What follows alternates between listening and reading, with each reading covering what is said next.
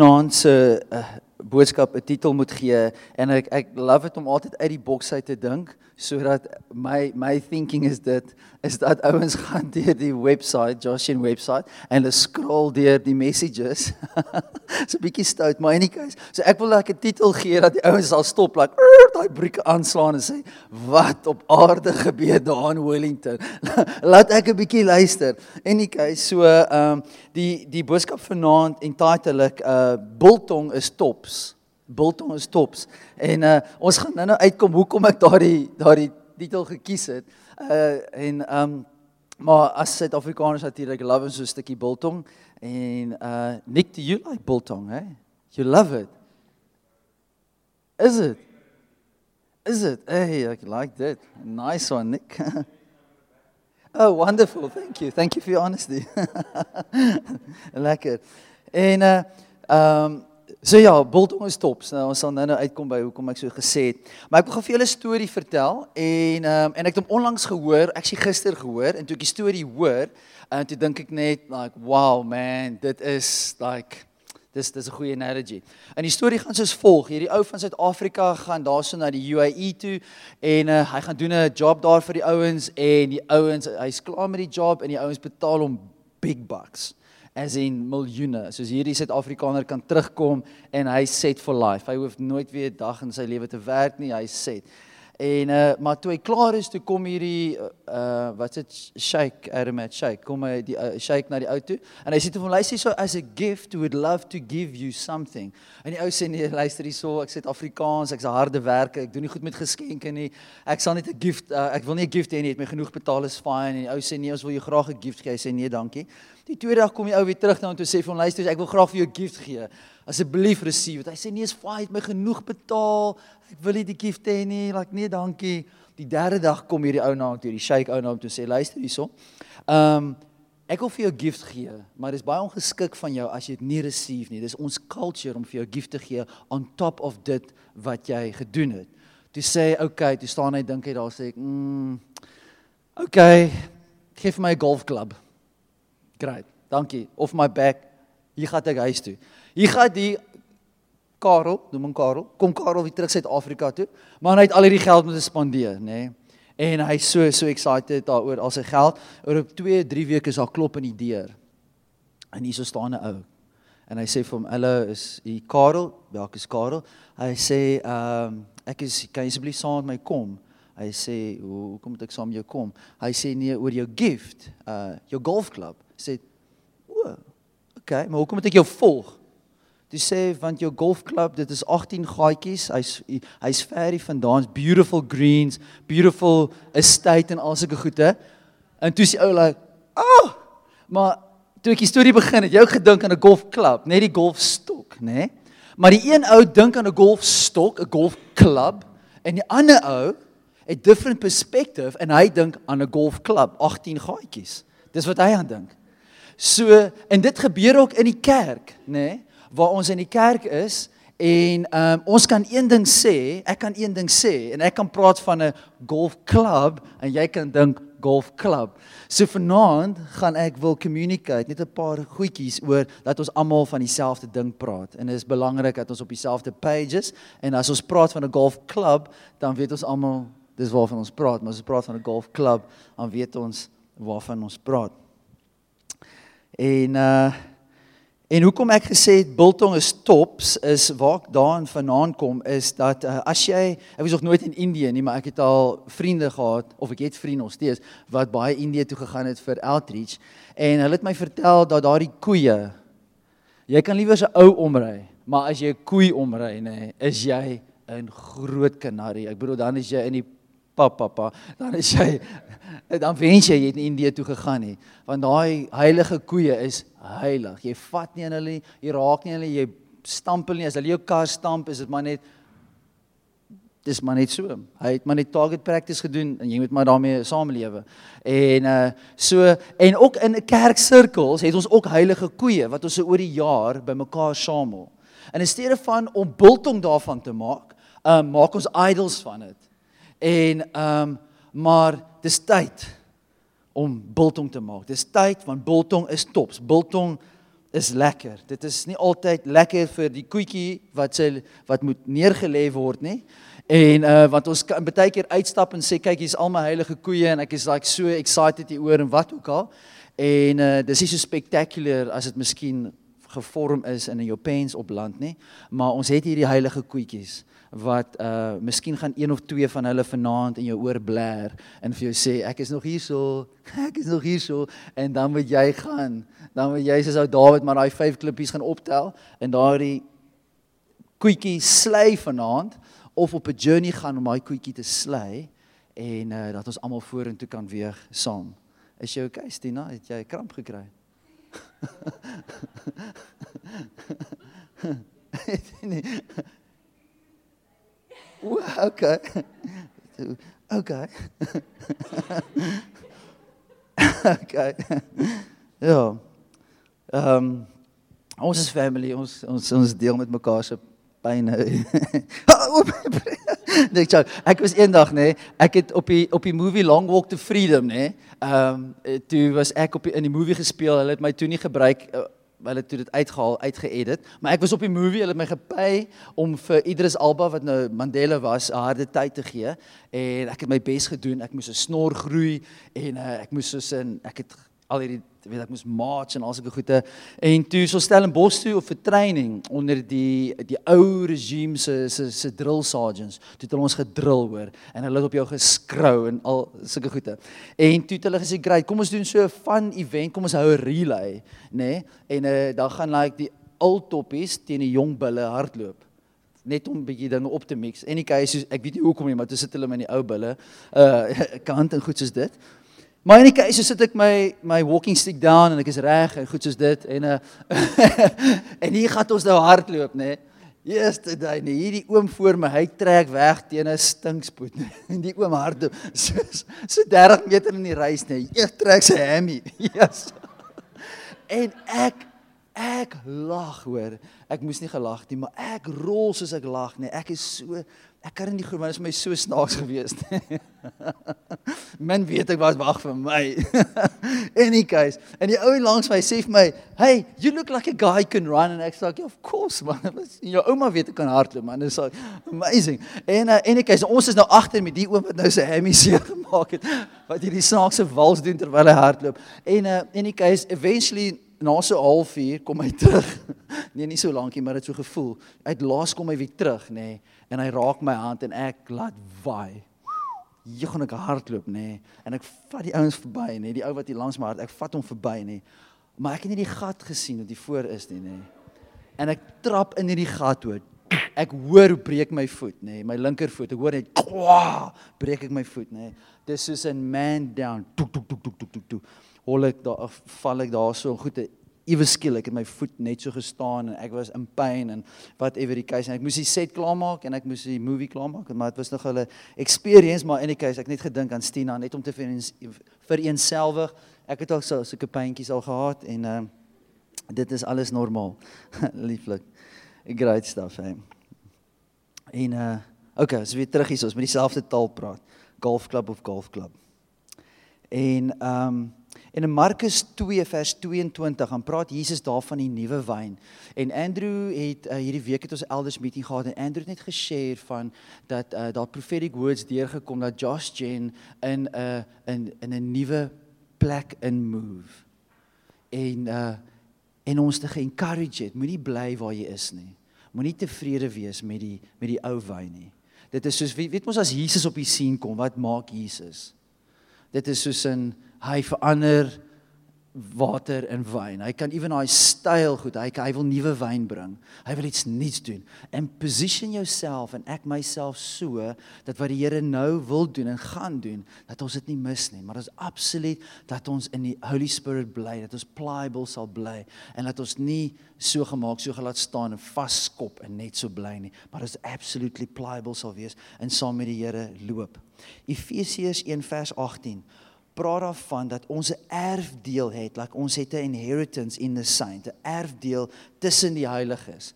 Nou die, die Afrikaanse Bybel, ek is in die dink is in die 53 vertaling wat ek het, en dit praat daarso van die die erfdeel tussen die heiliges. So daar's 'n erfdeel as jy kan imagine, daarso is inheritance tussen ons almal en ons moet dit gaan vind. So dit gaan nie net gebeur as ons vir mekaar kyk van 'n distance af nie, maar dit gebeur wanneer ons in mekaar se lewens is en jy spandeer tyd met mense en ag, dan kom jy agter, wow, joh. Ek het nie geweet dis in Daniel nie. Serious.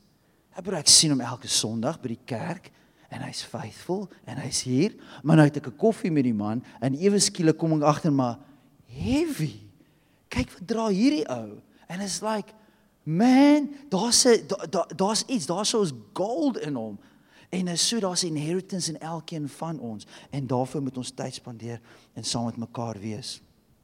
Nou, ehm um, ek gaan vanaand ehm um, afeindig net oor die vision te share. As jy nog nie 'n vision het nie, Ehm um, vra vir my ek het nog 'n paar in my in my sak en hier is Josh Jane se vision wat ons uitgegriffel het met 'n prophetic word wat Andrew ehm um, oor ons uit um, gespreek het, geprophesy, wat ons net nou nou gaan kyk of ons op die regte plek nog is. Is ons op pad nog op die regte vision? Hol ons in die regte rigting? Want in die begin van die jaar het ons gesê, "Kerels, hier is ons vision. Dis waarvoor ons ran. Kom ons doen dit." En is altyd 'n goeie ding om te kyk of jy nog op pad is. Want nou nou het jy heeltemal suid of regs gegaan en dan ewe skielik moet jy net weer recalibrate. So ewe met jou persoonlike doelwitte. As jy wil sê, "Wel, ek wil trou voordat ek 50 is," dan ek bedoel, ehm um, check dit uit.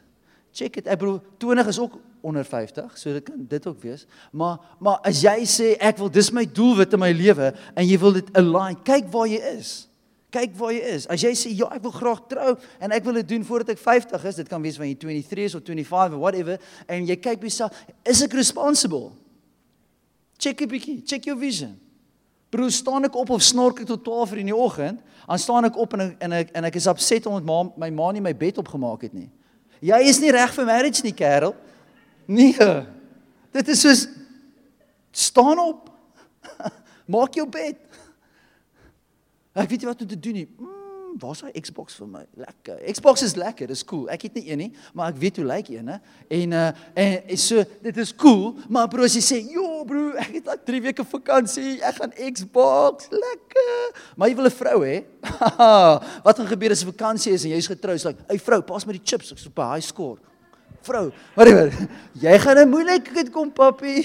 Dis is 'n jy moet jy moet weet, kyk 'n bietjie. Kyk 'n bietjie, waar is daai Xbox in jou lewe? Kyk 'n bietjie, hoe is jy? Hoe is jou maniere? Dis soos in loop jy daar in die, in die strate rond en maak geleide, doen al sulke goeie, dis soos in um adjust 'n bietjie. En 'n check, waar is jy? Soos in elke goal wat jy het, kyk 'n bietjie of jy op dreef is met jou goal en dat jy nie hiertoe gaan met supposed to be om soontoe te gaan nie. So ons gaan nou kyk daarna of ons nog op dreef is met ons goal. So ehm um, hier sit 'n paar goedjies, 'n paar heilige koetjies wat net gehou net gehou 'n messie in hom sit. So 'n Swiss Army knife in hom sit. En ons ook net remind van die goede mag miskien vir jou niks beteken nie en jy gaan dink ag dis easy ek het hom lankal ges, gesluit. No worries. Maar maar dit sal alright wees.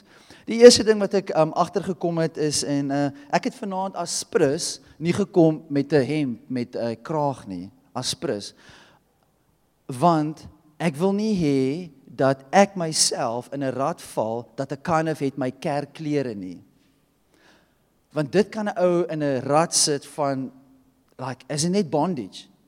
Dis is in ek jy's in die beach En jy skiet check hierdie tyd en jy sien no ways. Ek het 'n uur om by die kerk uit te kom en ek sit hier so in Gordons Bay. Bro, as ek nou kerk toe gaan kan ek dit maak, nê. Nee. Maar ek gaan aankom met my plakkies met met sandvoete en en met my T-shirt wat ek al vir 2 dae dra terwyl ek Xbox gespeel het. gaan ek kerk toe gaan ek nie. Is ek aangetrek vir kerk? Oh, nee bro ek gaan dit nie doen nie want ek het nie na ek het nie my kerkklere aan nie. Dis soos 'n hardloop van die beach af en kom kerk toe met jou plakkies in jou voete en jou 2 dae oue hempie wat jy aan het. Dis oukei okay.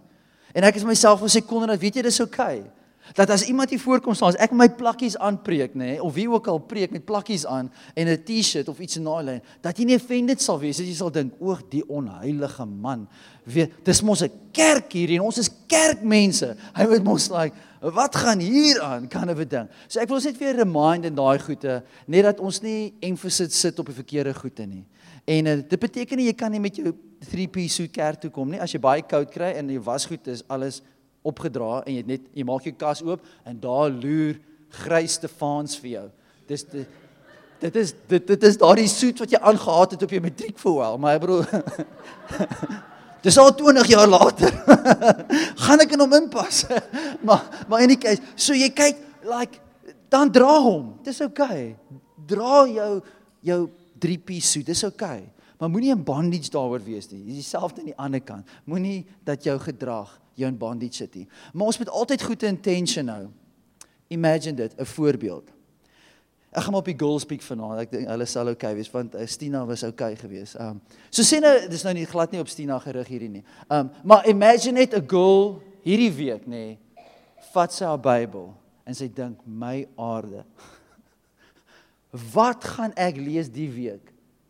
En sy maak haar Bybel oop en sy lees Filippense. Man sy lees sy boek van voor tot agter. Sy lees hom sy studie om sulke goeie. Sy is so excited oor hierdie boek.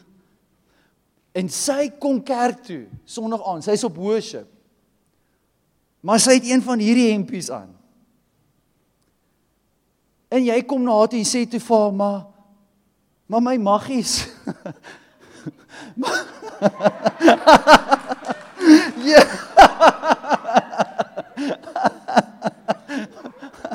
Baie skerp. Hoe trek jy so aan, suster? En sy sê vir jou, "Maar ek het die hele week Filippense gelees en toe wil ek vir hulle wys wat se boek ek gelees het." Soos in soos in So ons worry nie oor ons worry nou nie oor die klere drag nie, nê?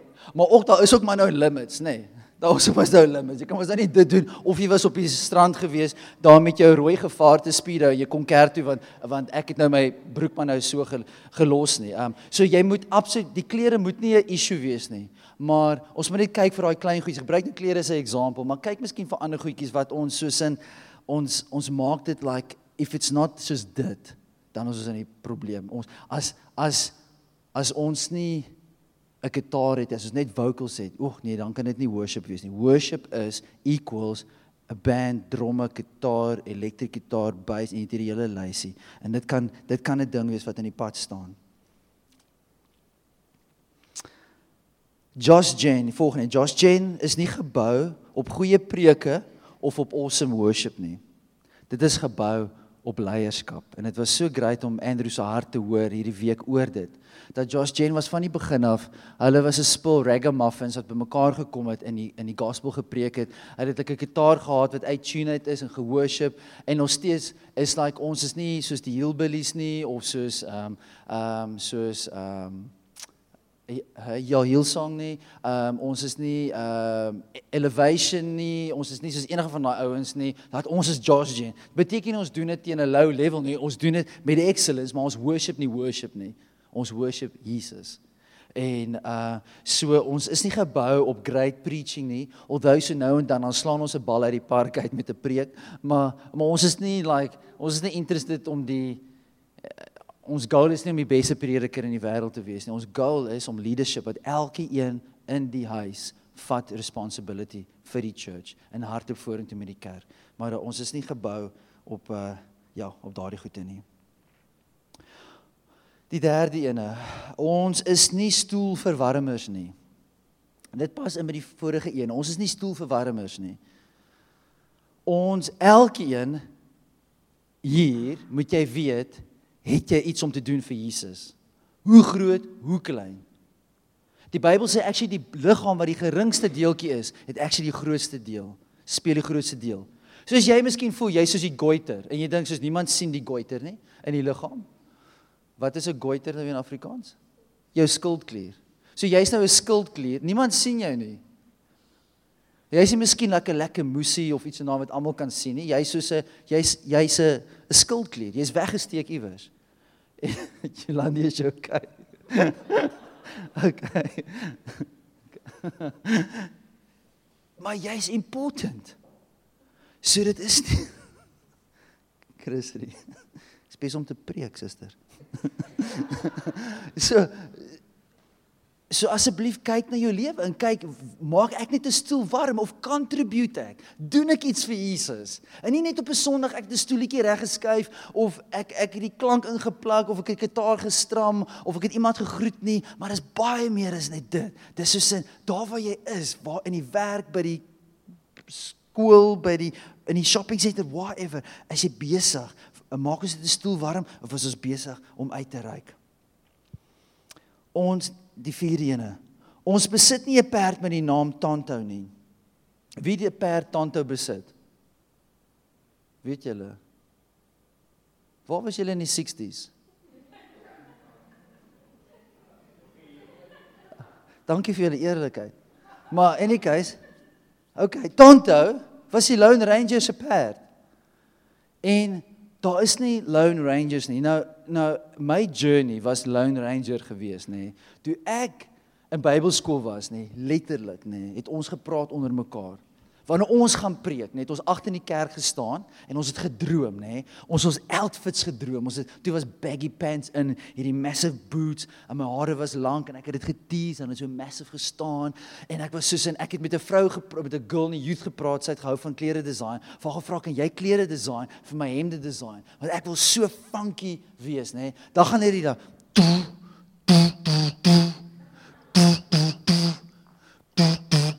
dan kom ek by die by die gang afgehard en almal sê en almal sê jy wie excited vir vir ek wat hier in die gang afhardloop nê. Nee. dan s' hulle excited. Dit was die dit was hoe ons mekaar gevoel het. Dit was like jou destiny. Dis wat jy het gevind het. Maar dis nie ons DNA nie. Ons ons doen nie dit nie. Ons is nie lone rangers nie. Ons het mekaar brood nodig. Ons het mekaar so so so so nodig.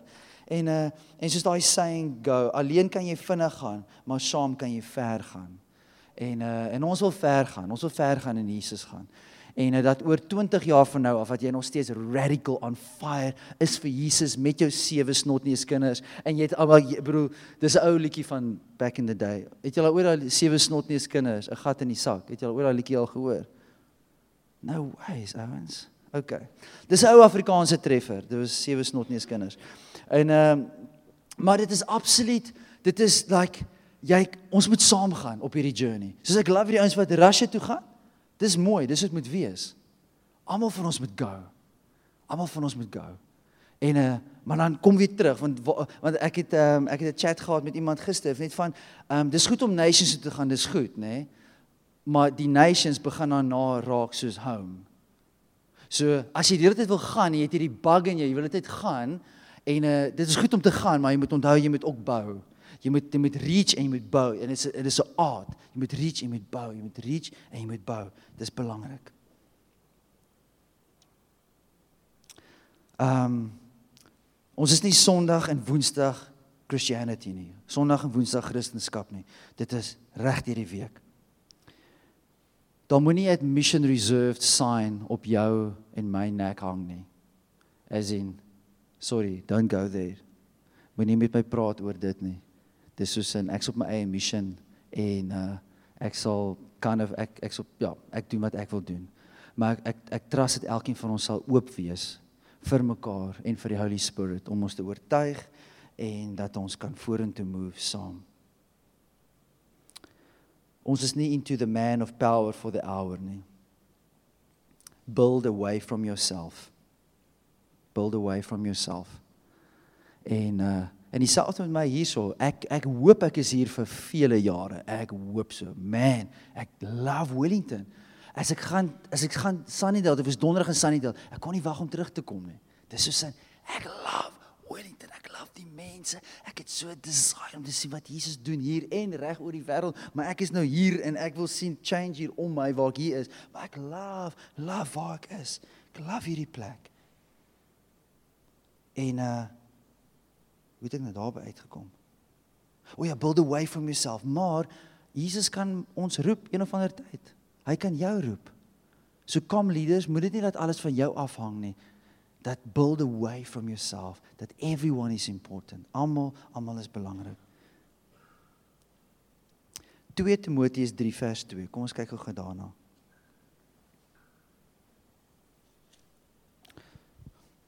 2 Timoteus 3 vers 2 en ek lees hier uit die 53 vertaling uit. Dit sê want die mense sal liefhebbers van hulle self wees. Dit nou praat oor van die eindtye. En 'n liefhebbers van self. Hulle sal regtig waar hulle self so lief kry, so actually convenience and comfort gaan mense love. En dis 'n snare vir elkeen van ons convenience and comfort. En ons moet dit sien as 'n enemy. Ons moet dit nie sien as as my vriend nie. Daar seker tye moet comfortable in jou bed lê, of nie op die grond te lê op klippe of so iets nie. En uh so so so dis okay. Maar maar daar's daar die idee van ek kan nie 'n kerk kan nie 'n comfortable lekker cushion plek wees as for no more of iets in daai lyn nie, maar dit moet so uncomfortable wees in a way. Dit moet comfortable wees dat ons weet ons kan oop wees en ons kan live share, maar dit moet so 'n uncomfortableness wees dat Lord there must be more ewer met jou wandel met die Here. Dis soos 'n moenie stagnate en net like, "O, oh, ek is so bly waar ek nou is. Dis so sweet. Jesus, dis die beste plek ooit. Be content. Love it." Maar weet, God is nie like, "O, jog, hy het nou die einde van my bereik. Jog, ek's nou in trouble nie." Dis soos daar's soveel meer in God. Soos down in die kerk ook. Daar's soveel meer in samekom. So kom ons kom ons content vir die meer. Kom ons word nie vasgetrap in ons uh in in die in wees liefhebbers van uh van uh of liefhebbers van hulle self nie. En ek sê vir die temptation gaan kom. Veral vir die van ons wat groot salarisse eendag gaan kry. Jy mag miskien 'n job losslaan iewers en of jy eie besigheid het of iets in daai lyn en ewe skielik pour daardie geld in soos water uit 'n tap uit. En dan ewe skielik begin kan priority shift. Of even vir die mense wat nou ons kerk vermenigvuldig van binne af buite toe. Die die mense wat pregnant is en wat babatjies op pad is. En die wat nog nie is, die wat nog nie eens 'n girlfriend het of 'n boyfriend het nie, want jy gaan nog eendag gaan jy 'n family hê as dit die Lord se wil is. En en jy kan so maklik in 'n plek inval en ek weet waarvan ek praat want as ek al deur drie bambinos gegaan met dit dat jy kan in 'n plek inkom van jy so gemaklik as vir nou maar lekker my ou familietjie ons gaan lekker op vakansietjies en ek kom laat kerk toe want hy hy het gekjort toe ek by die deur uitgaan toe moet ek hom weer terugvat en skoonmaak en nou gaan ek so en dit is live dis real life maar dan begin dit soos en dit is so maklik gaan sit agter in die kerk jy moet agter in die kerk nie hoef te sit nie, maar maar kind of jy wil net die hele wêreld laat like, beskrou van die agteraf nie. So jy, jy daar gaan 'n season wees wanneer ons Yeshua meer deur daai deure gaan sien loop. Ek sien miskien ewen in die deur vasloop as daar nie 'n prentjie op is nie en hy gaan daar uitkom. En Anel gaan daar uitkom. Hulle gaan in en uit, jy gaan lyk like of hulle shares het in daai agterse plekkie want hulle is so baie in en uit daar. Maar en jy gaan deur seasons, sulke goeie. Maar die ding is moenie 'n backseat raak nie. Moenie comfortable raak nie. Want weet jy hoe maklik kan dit gebeur dat jy sê ag net hierdie ou, o net hierdie ou babietjie en as as as hy oor is, dan o jette, dan gaan ek weer 'n wal vra. So waar is vet? Dan kom nommer 2. OK, cool. Wanneer hierdie enetjie wat weet kan kan rondloop, dan is dit mos nou OK. Maar nou het jy 6 jaar gevat met die eerste ene en 6 jaar met die tweede en wanneer jou oë uitvee, is jy op 12 jaar wat jy in die agterste pew sit. Of jy 'n besigheid wat jy begin, man, daai ding begin jou tyd so op te vreet. Jy sê, "Ja, ek moet hierdie deal doen." Ek nog ek ek moet hierdie ek hierdie deal en is goed om deals te doen, maar dan kan jy watch hom net. Want dit is so maklik om word uitgereik en na so vind jy jouself jy's so besig met daai staf. Wat nie sleg hoef te wees nie, maar ons kan so opgesoep word en dit begin jou the pie. Begin jy begin so lukewarm raak en jy kyk so na jou lekker groot TV wat jy teen die muur het en dan man I've arrived. My kindertjies hier so, lekker Persian carpet, lekker leather couch, jy sit daar. Alles is so lekker. Ek ek is lief vir Jesus. Gaan gou op my foon. Okay, cool. For God so love the world. He gave us only begotten son. There you go. Okay, cool stuff. Lekker. Jesus is lief awesome. En jy raak so ek wil jou challenge elkeen van julle om 'n radical te wees wanneer jy een kind het of sewe kinders of jy een besigheid het of sewe besighede of jy 10 rand 'n dag kry of 'n miljoen rand 'n dag ongeag ek wil jou challenge wees radical vir Jesus. Don't waste your life want dit kan net so om wees ons dink ons het like jare ons dink ons het jare maar ons weet nie. Live it for what is important most important that's it? Ehm um, kom ek gaan weer verder deur hom. Ehm um,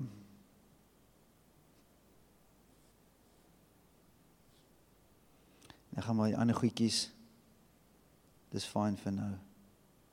Ah, okay, hierdie laaste enetjie sal ek share. Dan gaan ek na die vision kyk. As 'n alterkol gemaak word vir iets, nê. Nee, en ek wil net die leaders, almal van ons, including myself, wil hier sommer net vrymaak, dadelik. Moenie voel dat jy nie kan respond nie, want jy gaan worry wat mense oor jou gaan sê. Rather respond. Rather respond. Want ek wil jou en dat die res van ons nie na hom sal kyk en sê maar het hy nie verlede week worship gelei nie?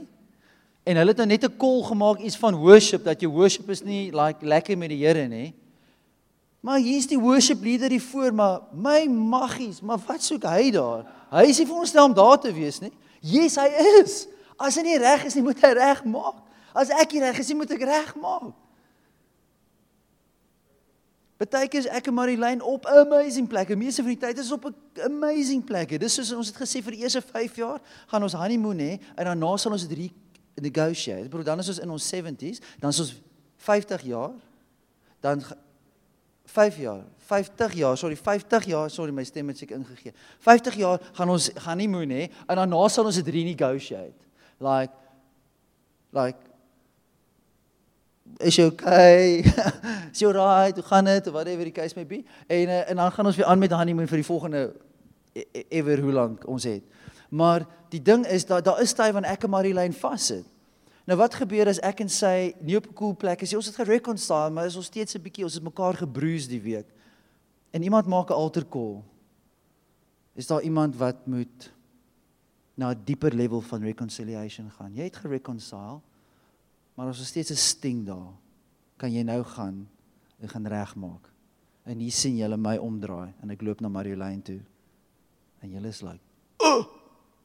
Maar hy's mos die dominee. Hy's die pastoor." Daar hy hy hy nee wag hy hy's mos op lig te loop hy's 'n pause om nie te hy, nee dit kan nie wees nie celebrate my like yes as victory yes hy's nie 'n bang dude wat o jette wat gaan die mense van hom sê nee hy's free en almal van julle leaders almal van julle is free respond respond wanneer die call kom As dit 'n salvation response sal ek worry wees as jy 'n leader is. maar, maar ons kan altyd daardeur bid, nê. Nee. En uh maar ons kan daarmee deel, maar die ding is nê nee, dat ouens regtig waar, dit is soos 'n rejoice 'n mense respond. Even kan ek dit na die volgende stap vat. Even as 'n demon uit 'n leier moet uitkom. Rejoice. Moenie ewe skielik dink, "Joh, Daai persoon disciple my al vir 2 jaar en ek het nie geweet hy het 'n demon nie. Dis mos dis mos nou. Maar wat se kerk is die?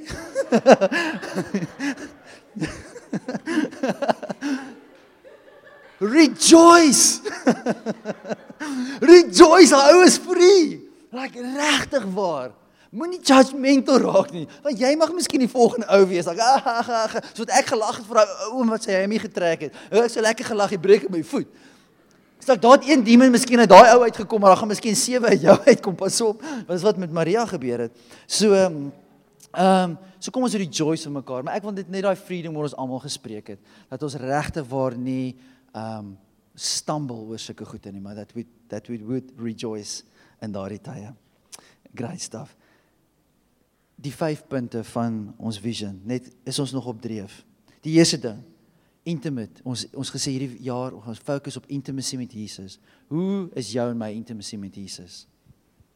Spandeer ons tyd met Jesus of sien ons of check ons net in soos met 'n klokkaart op 'n Sondag? Op 'n Woensdag. Ek het twee punch gehad in my ding. So ek doen great ouens. Sê of is daar intimacy? Met Jesus dat jy actually tyd maak vir hom, dat jy met hom sit en uh, so wat ek verlede week geshare het um, in Johannes waar waar Maria het by sy voete gesit. En ons moet ook 'n Martha wees, ons moet ook like organise anders gaan die stoele nie gepak word nie want jy gaan net op die grond lê by Jesus se voete. En uh, maar jy jy het dit nodig maar jy het ook die die die stoele moet gepak word. So maar dan maak ons tyd vir Jesus. Nie net ek het nou my 5 uur opgestaan tyd met ons spandeer dankie Jesus, jy gat ons. Dan vergeet ek van hom. Dan is ek weer môreoggend as ek weer hierso. Hallo, dan klok ek weer in. Dis dis like dis like you walk with him. Soos Adam met met God gewalk het in die garden. Walk ons met hom out of intimacy. Dan die tweede ding is spontaniteit. Is daar spontaniteit wat in ons lewens is? Like, hey ouens, kom ons prys saam. Hey ouens, kom ons worship saam. Hey ouens, kom ons eet iets saam. Hey ouens, kom ons drink 'n koffietjie saam. Is daar so iets? Kyk, balance jou lewe hierso. In hierdie kant van die skaal sit ons hierdie goedjies en jy, ons lewens is aan die ander kant. Sit ons lewe daar en is ek spontaneous? Of miskien allow my budget dit nie.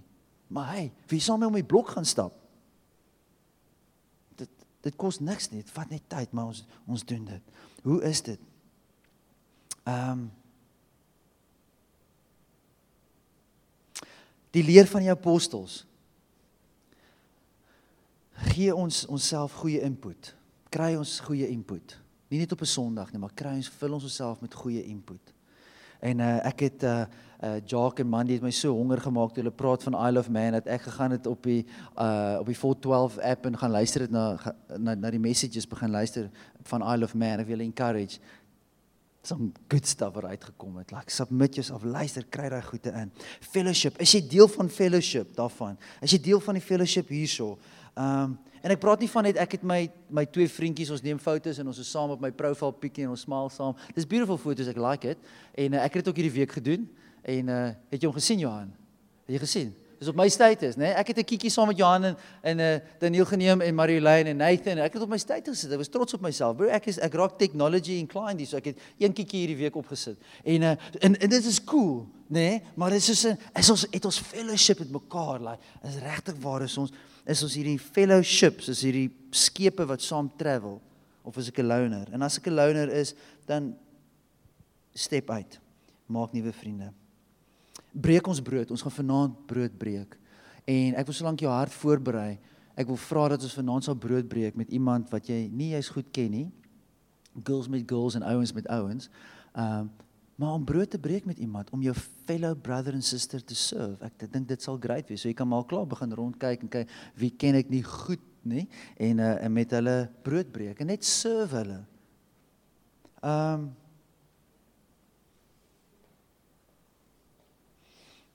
OK. Hoe doen hoe doen ons daar? Die, tweede punt. Um breeding champ a breeding ground for champions. Breeding ground for champions.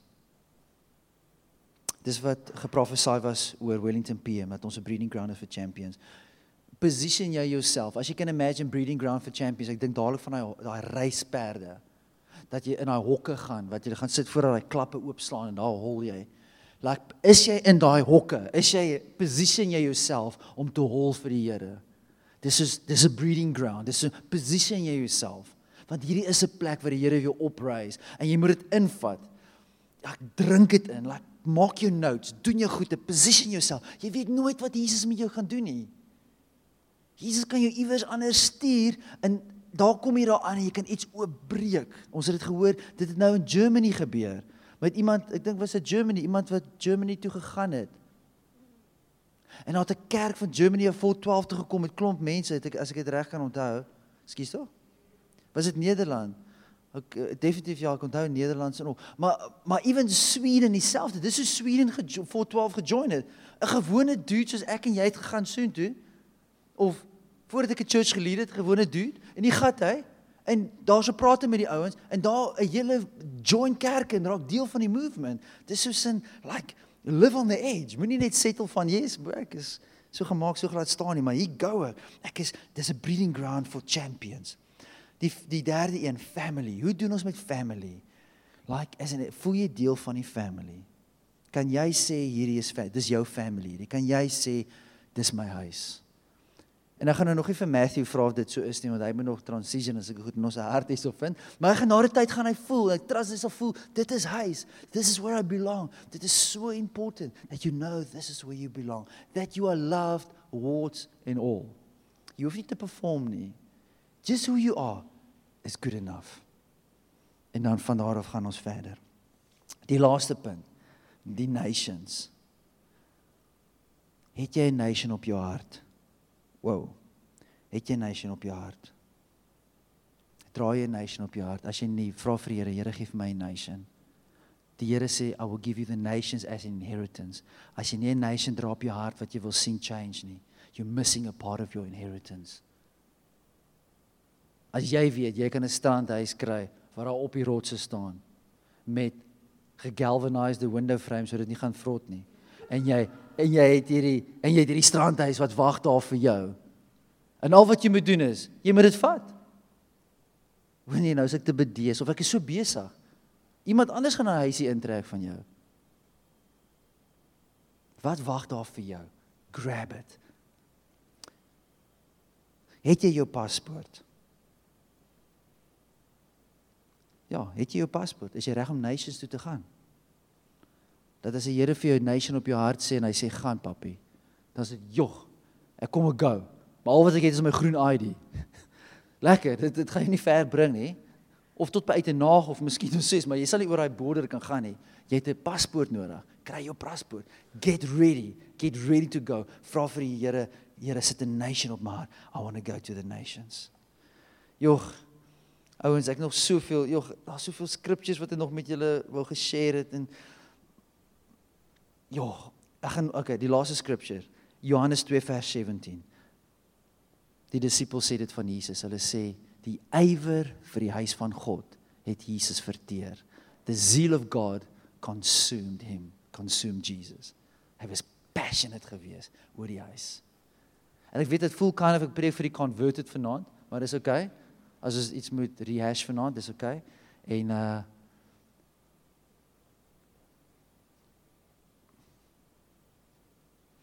En uh en carry daai goede in jou hart. Carry dit. En dan kyk ons waar jy moet adjust, waar ek moet adjust. Ek vat nie altyd raak nie, maar ek desire en uh maar kom ons hart op vir Jesus. Kom ons go for it.